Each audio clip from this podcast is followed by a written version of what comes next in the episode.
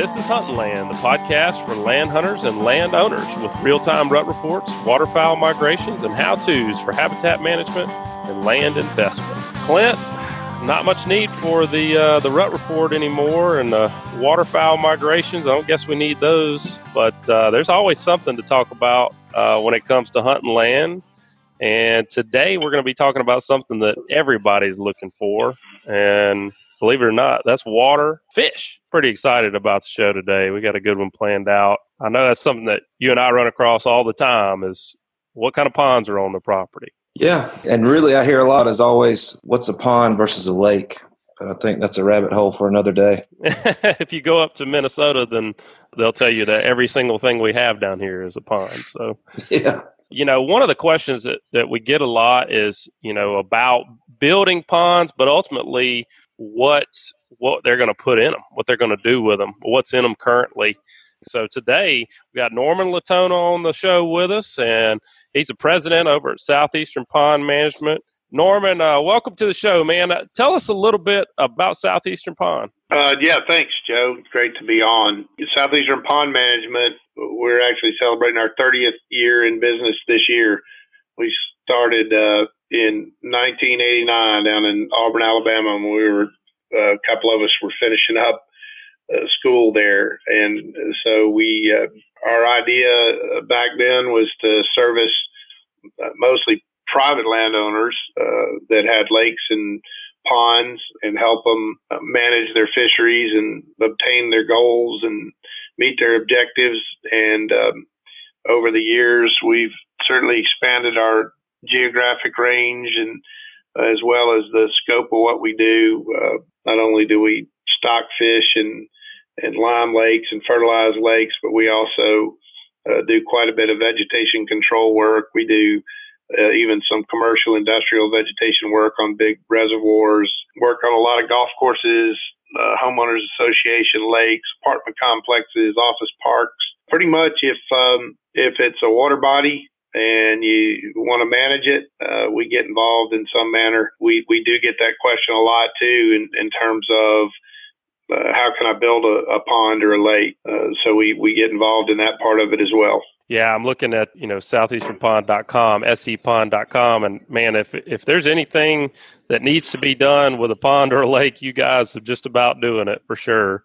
But you know, today we're going to answer a question we get a lot and that's really about how to stock a pond. And really the differences that that come into play when you're talking about stocking a new pond one that's just been constructed versus uh, one that maybe is existing on a property and should you consider restocking it. So you know let's get right into that. When it comes to a new pond you know what kind of requirements and and what do you see down here? I mean mostly you're going to be stocking for bass that's your typical kind of trophy fish down here, right? Yeah, without a doubt. The, the vast majority, uh, 90% or better, of our customers, uh, whether it's a brand new lake to be stocked or an existing lake that's being managed, their primary goal, primary objective is to trophy bass, quality and trophy bass production. So when we talk about stocking new lakes, new ponds, and I use those terms interchangeably, by the way, uh, right or wrong. We always have. Uh, but so when we stock, talk about stocking new ponds, we typically are attempting to push things in the direction of quality and trophy largemouth bass production. And there have been major, major improvements, changes, different strategies in terms of stocking, new pond stocking in the 30 years we've been involved with it. We could have a show uh, just on genetic improvements for largemouth bass, for example. But suffice to say, the the genetics that are readily available from the standpoint of fish for stocking, particularly largemouth bass, are as good as they've ever been. And so we're seeing some really phenomenal results. Clearly, the timing, uh, the quantity of the forage, uh, the quantity and quality of forage, and, and other factors come into play in regards to producing quality and trophy largemouth bass. Uh, but as as far as genetics, there, there's there's some excellent options out there that are very readily commercially available now, and that's what we're using to stock these new lakes. Well, before we get to stocking a pond, uh, if it's a new pond, if we've got the ability to to control the construction of that pond, what what do we want to look for in terms of of size, not only acreage size of the pond, but but also the depth. Is there a rule of thumb that's you know where you guys say, look, this is too small, or this is ideal in terms of size and depth? You know, there's really not, Joe. Once we get over about an acre or so, there are some challenges, special challenges associated with really, really, really small, less than an acre, less than a half acre bodies of water in terms of maintaining a balance uh, and we won't get into all those details, but once we get to, to an acre roughly or so, which is about the size of a football field, is, is the way we describe it. Uh, and I'm talking surface acres, surface area. There really aren't any limitations. Obviously, a 10 acre lake holds a lot more fish and grows a lot more fish than a five acre lake, uh, just common sense. But in terms of growth rates, average size, uh, growth rate, maximum size, uh, there's really not a discernible difference. And we manage lakes and have had phenomenal success on properties and lakes that are just a very few acres in size, all the way up to six, seven, eight hundred acres in size. The depth question, which we get a lot, it really doesn't doesn't matter. We when we talk about minimum depth for a lake, we're more concerned about factors outside of, of fish production, mainly vegetation control. Uh, there's certainly some issues that we run into when we're dealing with depths of less than, say, 36 inches or so. That that's kind of the ideal depth, minimum depth in a pond. Lakes that have large areas of super shallow water tend to have vegetation issues. Uh, the fish don't really mind it though. So, and I, and I always use this example uh, to kind of make the point about water depth. We have some production lakes over in uh, western Alabama th- that we grow primarily shad. We grow some bluegill, but we primarily grow threadfin shad there. We do grow some bluegill and even a few bass.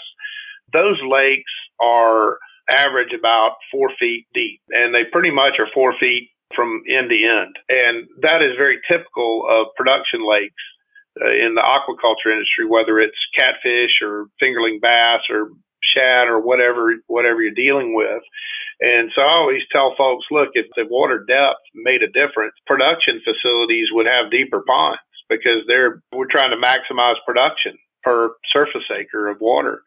So the water depth really doesn't make that much difference. In fact, uh, once you get deep enough, once you get beyond three or four feet of, of water depth, it really can complicate matters to have extreme depth. Obviously, the deeper you, your body water is, the more storage capacity you have, so you can tolerate droughts and when the water drops and things. So there's some reasons to have a little bit of water depth, a little bit of storage capacity. But as far as production of fish, the growth rates, there's certainly no no reason to have uh, super deep water. It's just not necessary. What about when you're restocking a pond? How do you determine when that's needed, and are there any steps you need to take on on that versus a new pond?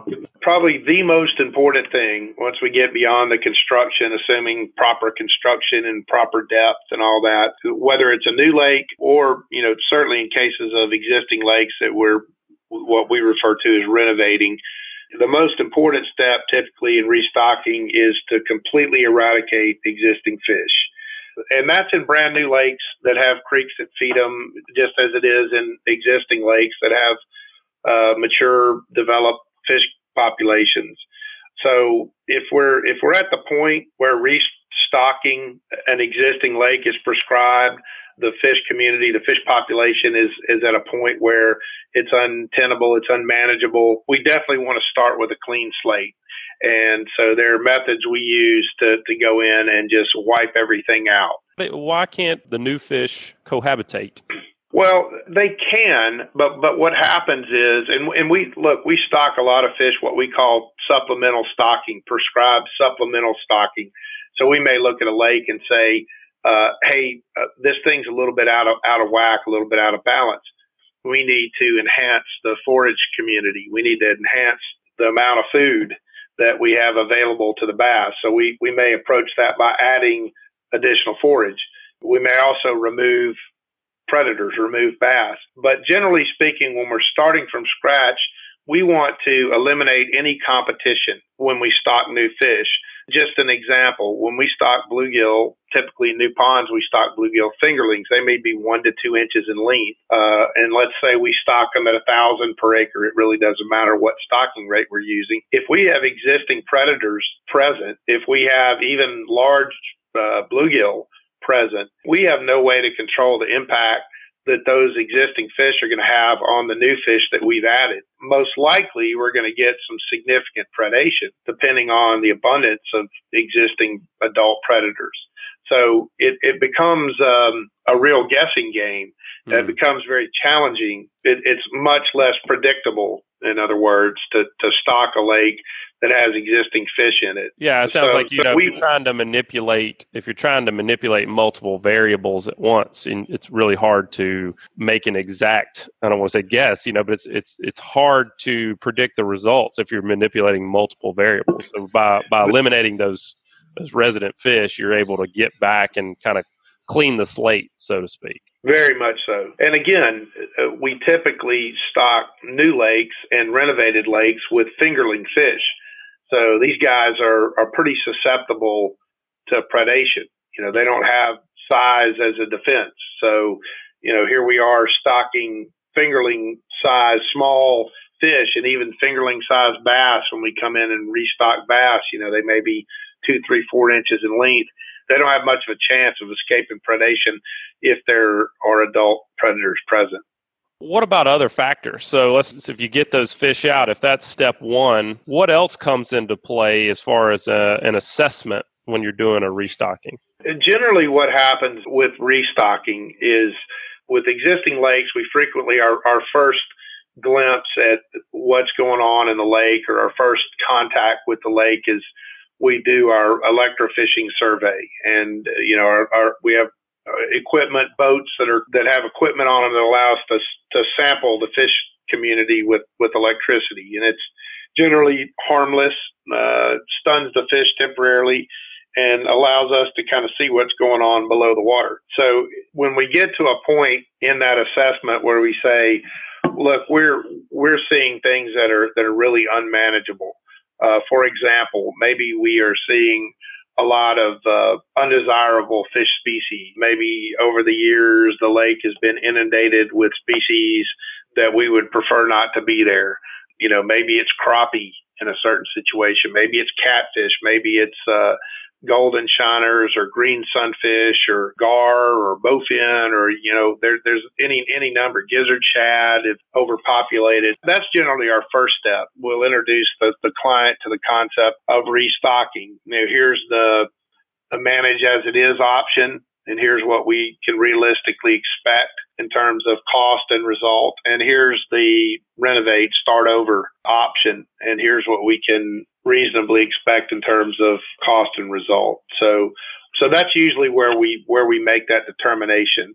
And at that point, we can eradicate the existing fish population and start with a with a clean slate. And and at that point, it, it's really no different than stocking any brand new lake. I see. So, what about, say, water quality, weed control, things like that? Is that something that you have to deal with before you start stocking, or is that something you can deal with after you've stocked fish? You know, Joe, I think ideally you would deal with most of those things on the front side. Uh, however, that's not always practical, feasible. Uh, depending on the time of the year. Let's just say we have a lake that we've renovated uh, over the winter and it's got plenty of water in it. We're ready to stock it.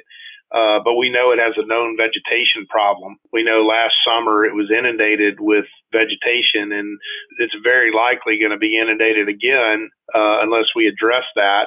So we don't necessarily hold off on stocking uh, the lake because the timing is right. But you know, ideally, sure, if we if we know that the lake has a, a really low alkalinity, it needs lime. Uh, let's go ahead and get it lime either before or, or during the new fish stocking process.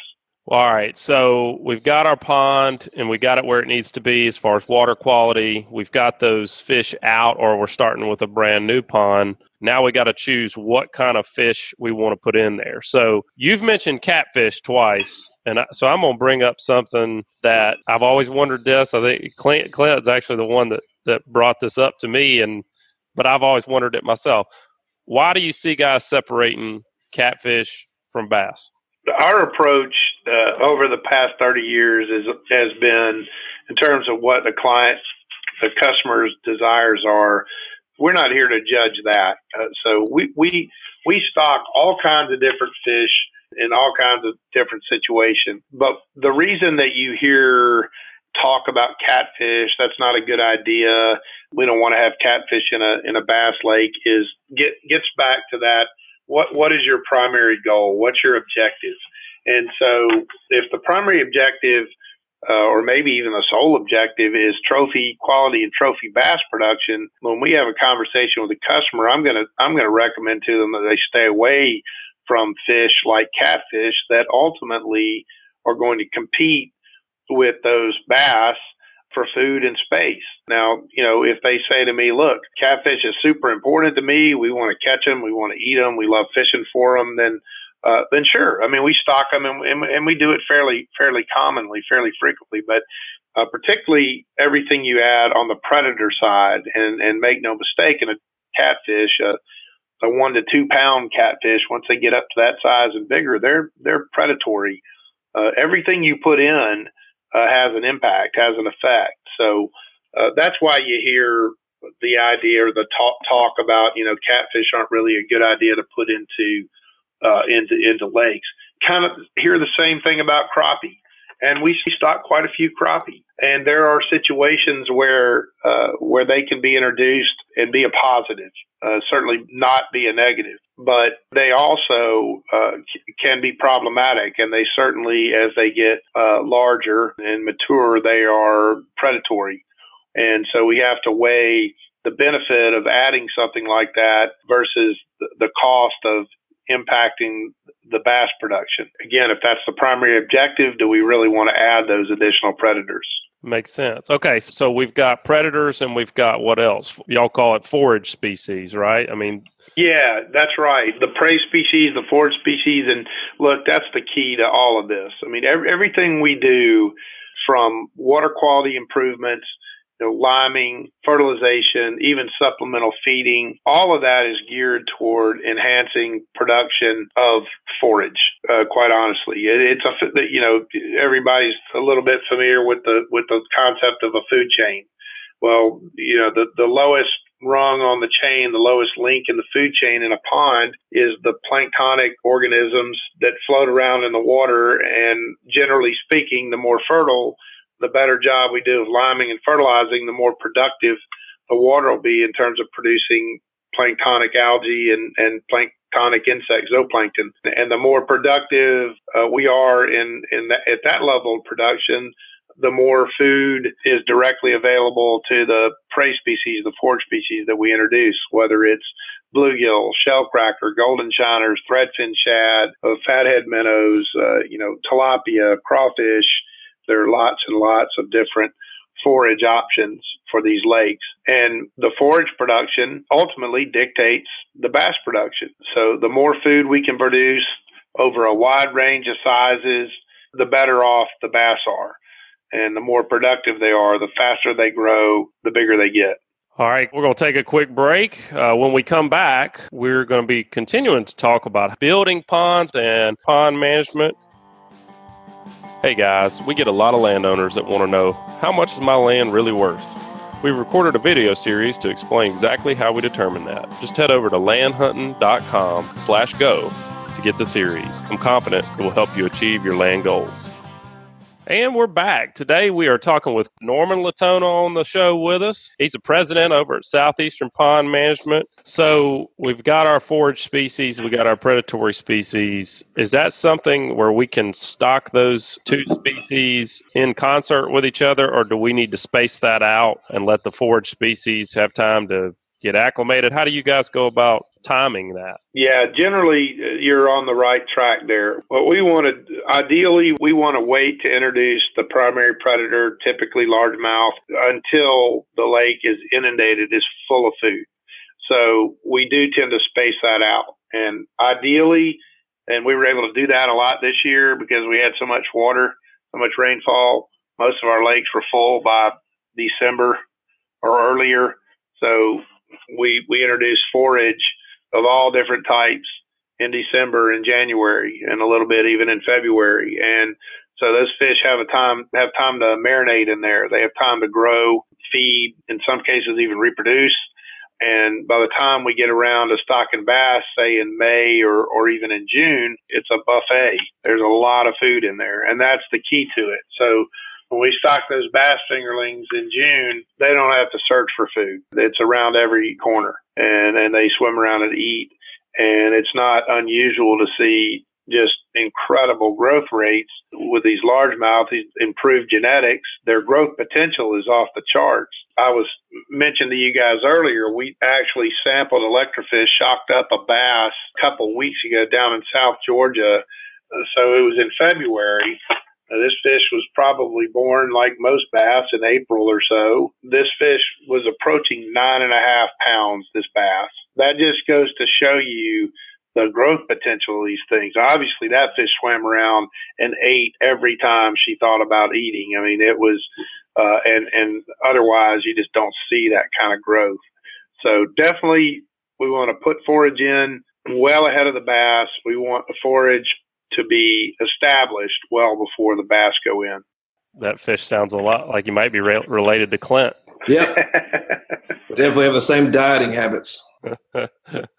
oh me so uh, all right so we've got kind of the, the the trophy management layout there now what about a guy like me you know i like to catch a big fish as much as the next guy but for me i'm the other end of the spectrum where i, I want to be able to uh, eat what I catch, and and I, I put a uh, I guess a premium on being able to catch some fish, have a fish fry, and have maybe a variety of species. Is it possible? Is it reasonable to believe that I could have a pond and have healthy populations of bass, catfish, crappie, bluegill, or other type of panfish? Is it is it reason to believe that I could have something like that? And uh, would it take a special type of pond design to be able to accomplish something like that if it is possible? Completely reasonable. And, and, and we do it quite a bit.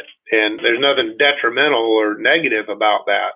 Uh, when you back away from, hey, my objective is to produce six, eight, ten plus pound largemouth bass, and I don't really care much about anything but that uh, when you get away from that, certainly, absolutely, and, that, and that's not at all uncommon, and we do quite a bit of that. Now, the timing of introducing those different species is important. The way we tend to approach it is bass and bluegill are going to be the primary predator and the primary prey. So let's get those established first. You know, a, a good example would be, you know, let's say we stock bluegill in the uh, winter this year we come back in in May or June and stock bass fingerlings. Generally, the way we approach it is to say, if you want to have catfish, for example, uh, let's wait until uh, the following year. Let's let's give the bass and bluegill a time to establish themselves as the primary, as the dominant species. Let's not compete with them at all. Let's not introduce something additional to the equation for for the first year. And after that, if we want to add catfish, for example, then sure, let's add them. You know, one one of the things that I didn't mention earlier about catfish is, in most cases, catfish uh, won't reproduce, uh, which is a good thing in terms of managing those guys. We can pretty much count on we can pretty much count on them not reproducing. So we can add and, and we can stock catfish that are eating size. Just they're just as readily available as as fingerling catfish. So we can add those things and take them out as we please. Stock and crappie is a little trickier in our experience, and we have some phenomenal crappie fishing lakes. I mean, lakes that, you know, you'd pay to go crappie fish in the springtime. Those outstanding crappie lakes tend to have threadfin shad in them, maybe gizzard shad, but, but they tend to have threadfin shad in them. Crappie they don't really feed like bass do. They're not really a lie-in-wait predator. They they don't tend to spend as much time hiding behind logs and up in the super shallow water and chasing bluegill and, and other types of bait that that spends time in those areas. Uh, they like to be out in a little more open water, maybe even a little deeper water, where species like threadfin shad spend most of their time. And so it can be a little trickier to get crappie introduced, but we have lots and lots of lakes that have fantastic crappie populations. And what about oxbow lakes, ponds, or lakes down in the floodplain where you get the supplemental stocking from Mother Nature that you just can't control? What's your advice on managing those? Clint, those those can be tricky. Typically, what happens is you get a major flood event, and the forage species in particular get either forced or looking for some calmer water, looking away to get looking to get away from the fast flowing water, and so they find their way up into these upper ends, which are ultimately what you're describing is these oxbows and flooded areas, and so naturally the predators follow them up in there. Uh, you know, they follow the forage. They're look they need to eat, and so everything's great, and then all of a sudden the water drops, and there's no escape. Uh, so whatever you've got in those bodies, or that, that's what you've got. And it's really unpredictable. It's really difficult to say what's in there. In some cases, we've seen these lakes perform phenomenally for periods of years, just kind of by chance. You know, there were lots of forage uh, that made their way up into these lakes when the water receded. Sure, there were predators there, but there was plenty of forage to sustain the predatory pressure, and they do great. In other cases, uh, we see just the opposite of that. You know, we see these oxbows just inundated with predatory species, you know, gar and bowfin and crappie and bass and and catfish. And so they can be tricky and it's difficult to go spend a bunch of money, say doing some supplemental corrective type restocking when you have no idea when you're going to have another one of these flood events. So, you know, those are kind of natural, wild, if you want to call it. They're more they're a little more difficult to manage long term. And so you just kind of do what you can do. We can still, when the water recedes, when, when we have a, a static body of water, we can treat it just like any old lake or pond. We can lime it. We can fertilize it. We can put supplement, we can put a supplemental feeding program in place.